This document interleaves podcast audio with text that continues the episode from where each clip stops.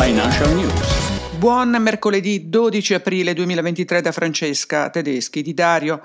Questo è il podcast dell'app OF Robin. Il podcast offre solo una selezione delle notizie della rassegna Financial News di oggi Nell'app OF Robin trovate infatti tutte le notizie che oggi sono oltre 40, comprese quelle internazionali da noi tradotte. Nell'app per l'abbonato full tutte le informazioni dei database di OF reperibili in modo personalizzato, cioè solo ciò che interessa, e in modo immediato, semplice con push e alert.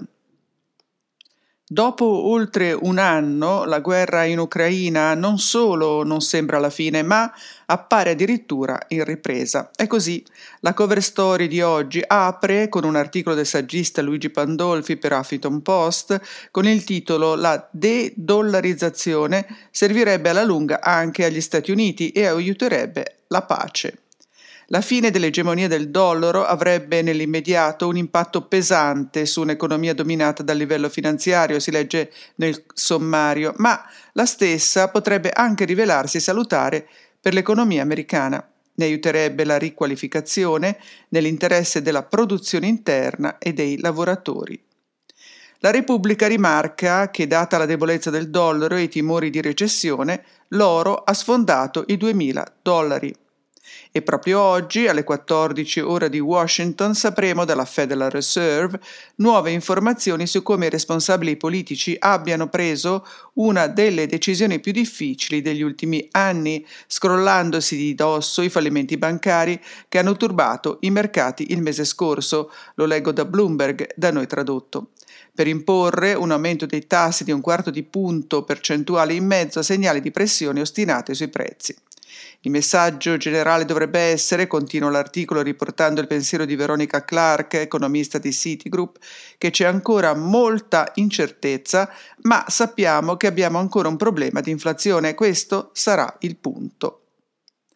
Secondo le stime del Fondo Monetario Internazionale, la stretta sui prestiti bancari provocata dal recente fallimento di due banche americane di medie dimensioni rallenterà la crescita economica degli Stati Uniti quest'anno, lo riporta The Wall Street Journal, avvertendo che l'aumento dei tassi di interesse rappresenta una minaccia per il sistema finanziario globale. Secondo l'organizzazione finanziaria multilaterale, questa riduzione dei prestiti dovrebbe ridurre di 0,44 punti percentuali il prodotto interno lordo degli Stati Uniti quest'anno. L'organizzazione ha previsto che l'economia globale crescerà del 2,8% quest'anno, in rallentamento rispetto al 3,4% del 2022, poiché le nazioni continuano a riprendersi dai crolli causati dalla pandemia e dalla guerra in Ucraina che continua.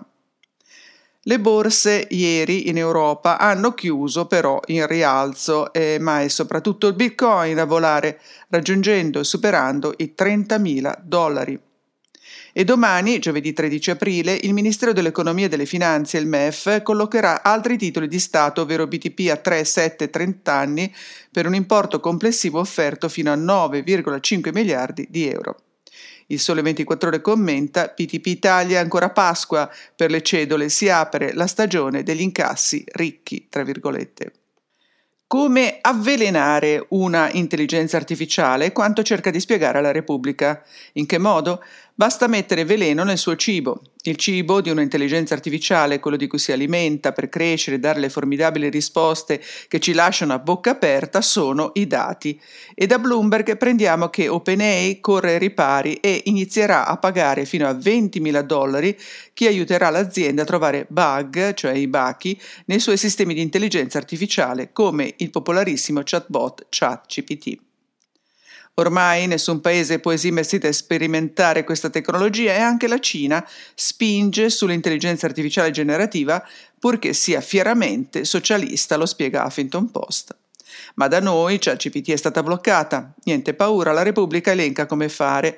Per prima cosa usare la VPN o la VPN, la Virtual Private Network, che camuffa l'IP italiano facendo rimbalzare su server di tutto il mondo Wired torna sul tema caldissimo del lavoro. L'intelligenza artificiale prenderà il nostro posto al lavoro? Dopo la diffusione dei sistemi come ChatGPT e simili, questa è una delle domande più diffuse a cui si cerca ancora di dare una risposta definitiva.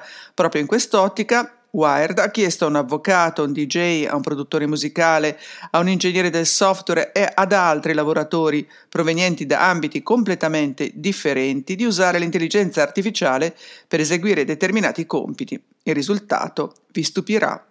E questo è tutto per oggi. Ricordo che sono disponibili tutti i bouquet con i confronti aggiornati di conti correnti retail, PMI, depositi, prestiti, mutui e carte di pagamento nel repository di OF ofcloud.it. Chi non vuole farsi battere dalla concorrenza deve conoscere ciò che fanno e pensano i propri competitor e con l'app OF Robin, oltre che con il database prodotti bancari e assicurativi e con i report della serie La Bussola, lo si può fare in modo semplice e immediato. Buona giornata, buon lavoro a tutti, a domani.